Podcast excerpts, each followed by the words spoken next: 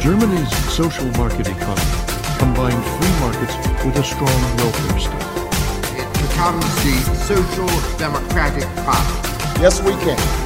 Education, education, and education.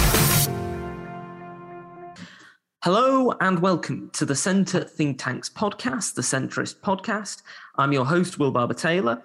And in this episode, I'm delighted to be joined by James Steel, a Liberal Democrat councillor for Westborough on Guildford Council, and the lead councillor for the environment on Guildford Borough Council. Welcome to the podcast, James. Thank you, Will. Great to have you on, James. Now, the first question I'd like to ask is um, what made you decide to stand as a councillor initially? What what made you decide to get involved in local politics to begin with? Uh, that's a that's a very good question. So, I mean, I've always been quite active in, at least in the few years leading up to the election, which was in 2019. Um, sort of the local the local party uh, or mm-hmm. the local Liberal Democrat Party uh, in Guildford. Um, I helped um, a lot with a county council campaign that took place in the seat or, or in uh, it took place in the in one of the areas that my seat, um, my current seat, is uh, situated in. Uh, luckily, we managed to win with an. Uh, we had a, we had a sitting councillor who managed to actually massively increase her majority at the time, which was fantastic um, from a, a, Liberal Democrat perspective. Um, uh, but you know, I'd always you know been happy to be a paper candidate. I was for that count, uh, county elections if, uh, for um, you know, at the time, of course, it's for a ward in which is miles away from where I actually lived. Um, but the, sort of the main thing sort of popped up in t- sort of 2019 um, at, at, the time was that they felt like the, there were decisions being made by the council itself were very unambig- unambiguous is the best way to describe it from yeah. what was then student issues or at least you know from my experience of being a, a, a university student at the time um, and also general issues of youth and and when I you know was speaking to people who were on the council um, you know, they were saying that a lot of the people there were, you know, 50 plus. They weren't, nobody really there of my age mm-hmm. um, or, or, or, close to my age. Um, so I kind of decided that, you know, I would really want to help out. And then there was a um, one of the councillors for the seat, uh, again, the person who I helped um, get in in 2017 for the county, uh, you know, said, "Well, do you want to stand in Westborough, which is one of the seats in which you helped fight for for me?" And and I went, "Yeah, absolutely." And I'm one of these people that, that doesn't necessarily do things by half measures, and went hell to leather, leafleting, door knocking, the whole job lot in the in the lead up to that election, and um, I was really pleased, and um, I just couldn't believe it when I was able to get elected in, in 2019. So yeah, that's the sort of story for that. so um, you mentioned there um, getting involved whilst um, a student and, and, and, also that you saw a lot of people who were of a, a, a, particular age who might not be reflective of the of the general student population, young population um, that you obviously knew and, and, and, were a part of. Now, um, when you were um, a, a, student, I know one of the things that um, was particularly important for you um, was housing, and it's an important issue for a lot of students as well. And you were part of uh, fundamental in setting up the Surrey Student Housing Cooperative. Now, how do you think the um, housing crisis has impacted you and your local area from the perspective of someone both just as a resident, but also someone uh, who is a, a councillor? That is a very good, very good question and a good way of putting it all together. So, yeah, one of the fundamental issues we have in Guildford at this stage is that there are generations of, well, there is a generation similar to my age and, and below that that the prices to be able to buy houses in Guildford is just too high. Um, I mean, I, am a renter at the moment, and I kind of expect to remain a, re- a renter for a um, at least another decade, but if not so. Um, so yeah, you have a situation where you know you have a lot of you know a lot of houses which are owned, especially in the east east of the town, um, where you have a lot of houses which are sort of owned by families and whatnot. But then there's those children, unless their parents really have a substantial amount of um, you know cash available for for them for them to be able to then use for deposits or whatnot, are very much priced out of being able to at least buy or buy a house in the town in which they want to want to stay in. Mm. You know, this is something which we see all over the country, and especially in, in the southeast um, you know, as we know from looking at wage to um, house price num house price figures that you know the wages have very much been quite stagnant for uh, for 15 or so years. Um, in, reality it's the real real term wages um, whereas house price figures have gone up exponentially you know and it's a deep unfair issue in society and it, and it plays an effect not just on a national scale but also locally as well. So yeah you have those you have those issues and then you're trying then you want to find ways of going around that and it's part of it is a sort of societal, societal change. We mm. I mean, I, I certainly think for my generation at least for the working class side of my generation we're not hell bent on wanting to own property. It's not something in which you know is is an absolute lifeblood idea to do. It's what we want the ability to live in safe clean um, and warm houses at a reasonable cost so the next question I was going to ask um, is about housing co-ops mm. and um, whether you think that um, housing co-ops help residents in um, Surrey and in other parts of the country, and whether you think we should have um, more housing uh, co-ops across mm. the hmm. country.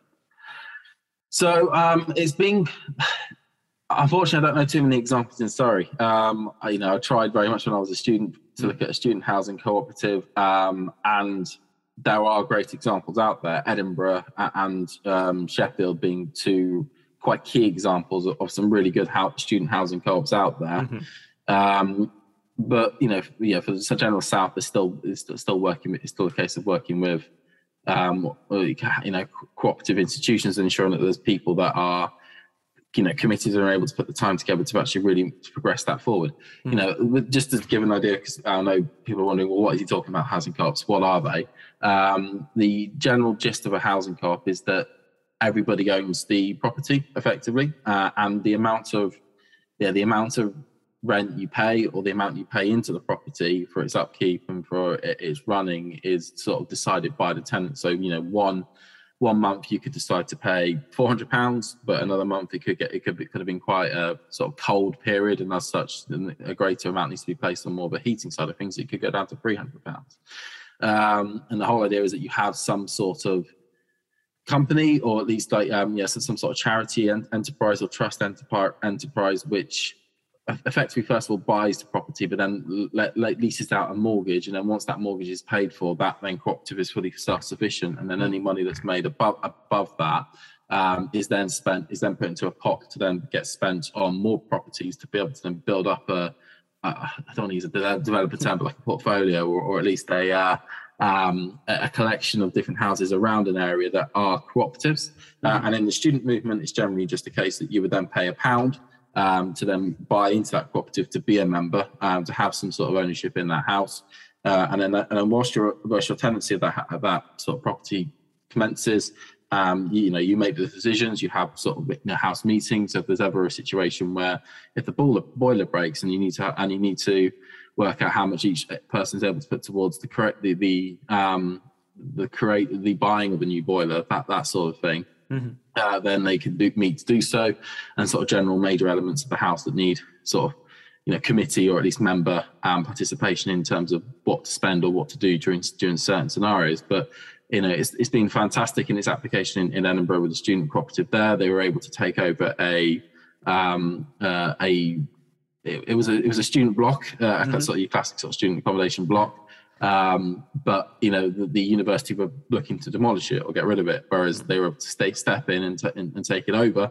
Uh, and as such, they were to do done some great development down in the basement to try and make it more of a communal area. Um, if you want to, you can um, knock through certain parts of walls to be able to actually, you know, spread out certain, certain parts if you're ha- happy to do so. Uh, and there's very much a huge community spirit there. Um, with all the students that um, sort of end up living and, and, and staying in there um, and, and, them all, and them all working together. Mm, yeah, absolutely. Um, one um, other issue that has divided quite a lot of people in relation to housing is building on greenfield and green belt land. Mm. So, um, do you think that we should build more houses on either green field or green belt land uh, in order to tackle the housing shortages? And if so, how permanent do you think the housing should be and the infrastructure? I do believe you know you need to have a proper mixed approach. You cannot solely say green belt. Neither can you solely say brown brownfield or bra- Mhm. or, br- brown belt doesn't exist as a word. I don't know why I'm trying to think about that.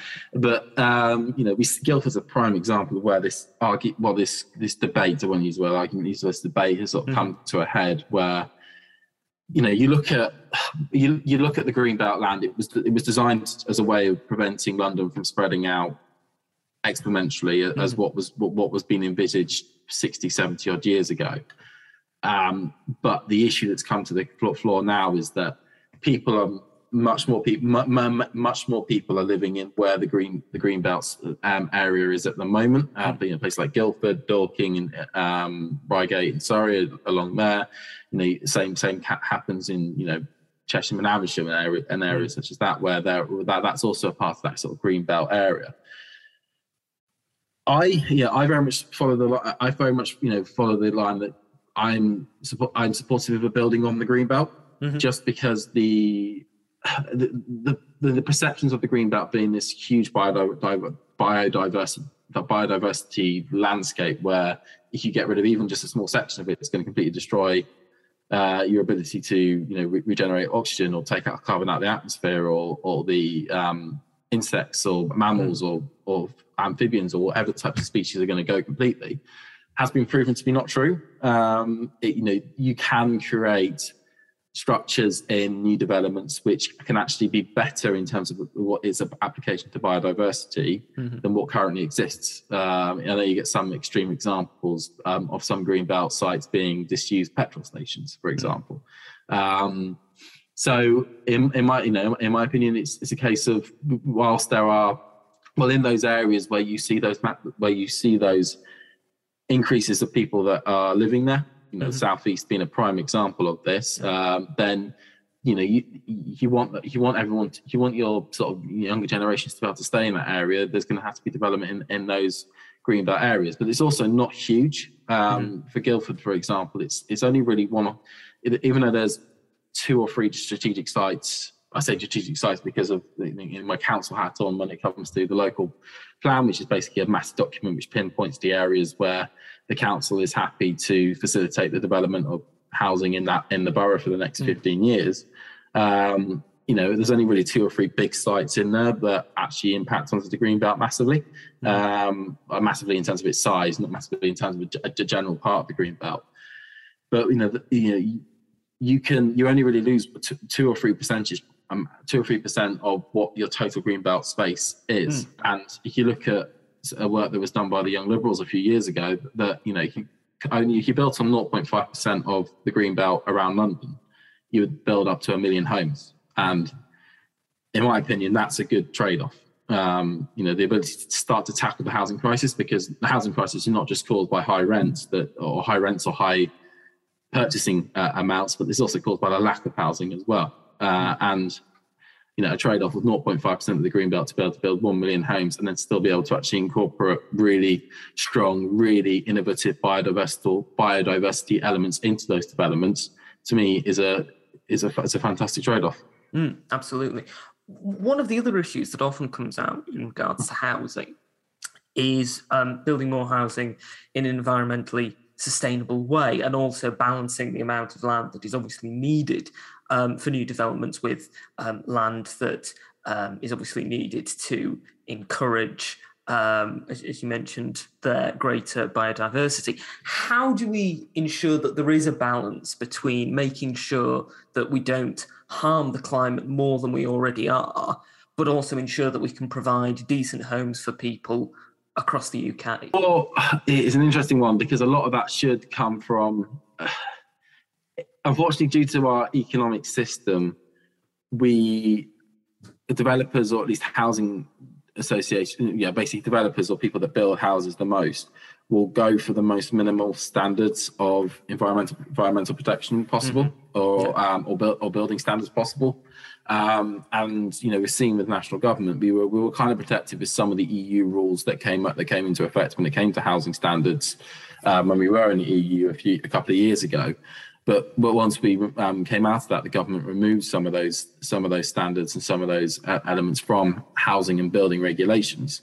If we you know if we have a gov- if we have governments that have these strong standards of what we expect, then we can be in a position where developers will build to those standards and we can sort of provide those protections so that for all housing developments they are built in a sustainable way there are there are uh, the ability to ensure that the biodiversity is is strong and that a lot of the areas of and a lot of the strong natural characteristics are, are still kept whereas you know you, ha- you know a, a completely deregulated housing market sector which i'm sure some some mps in westminster would love um, would, would be detrimental to be able to do such such a thing because it would just be carte blanche and they could stick whatever whatever they want to whatever specification they would they desire in those areas. Mm-hmm. Yeah. Uh, what would you say were your three preferred policies for tackling the housing crisis? I mean, you've touched upon some of them uh, there, but if you could just have three uh, specific policies that you think would um, make housing better in Britain, what three policies would you go for? That is very good. Um, I will certainly, I think one of them is not necessarily a policy, but it's a case of how much you wish to spend on it. Um, actually having mass scale budgets available towards the building of housing. You know, we are close to being in a situation where we were after World War II um, in terms of the, the, housing crisis which is at play, and will require the government to, to, want to spend the money it needs to to actually build the uh, build out the the housing we need mm-hmm. effectively. Um, it's you know one of the things we notice as a, from a local authority level is that we are gladly help towards but you know building together the sites and whatnot but the money that's available from our perspective from our perspective is quite minimal mm-hmm. um, but um, but the money that central government could provide to it especially given the fact that interest rate interest rate payments for borrowing is still incredibly low and with inflation being as high as it is at the moment the one shining light to that is that its value comparative to our uh, GDP as a nation is actually drops because of it. Um, is actually to use that ability um, to you know borrow the amount we need to be able to build to be able to build those houses. Um, so I certainly would say that as a as a first step, and then also um, sort of a second and third policy would be um, to things like housing co-ops, things like community um, um, uh, community sort of land trusts as well, where you have com- companies where one um, where companies could be set up and the government could, could help facilitate this where, on a lot on a larger scale where companies are com, you know companies are created which they help fund half of half of your home being built and the other half is is done through the tenant of that property that wishes to be to be built. Uh, and then what can happen is that over time that tenant can buy up to the amount of the rest of that mortgage and then go further into the amount that is owned by the community land trust who are then able to use that money that's been raised to actually go ahead and build more more properties as well. So that would be another uh, another one, and then also the key, I think a key one would be the would be the scrapping of right to buy. Um, it's from a local authority perspective, it, it, you know destroys the ability to be able to really build up a housing stock uh, because it, it, you know five years time, one of your te- tenants can just go and buy the buy the house, sorry, buy the house at a um, at a substantially uh, lower price than they will pay uh, under under a market rent scenario. And if you want afford, if you want social rents and you want affordable rents for those in society who most need it, uh, you need to ensure that there are policies are in, in, in, place where you are funding local authorities to build those houses and to provide those social and affordable rents. And you stop the ability for those houses to then be leaked out the system in, in five years' time.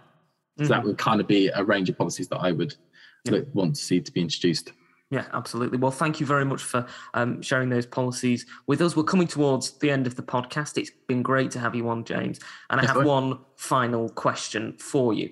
Tomorrow is the Oscars. And of course, there are a variety of different actors and films vying to win the coveted award. So, my final question to you is this If you had to choose any actor to portray you in a film of your life, who would you pick? Oh, okay. That is a that is a very good question. Um, because I'm only 25, so it's uh, I've not been uh, I've not been around for that long. Uh, so, who actor would I want to see portray me? Um, oh, I would have to say. Uh, I'm trying to think actually because I don't really know too many actors' names.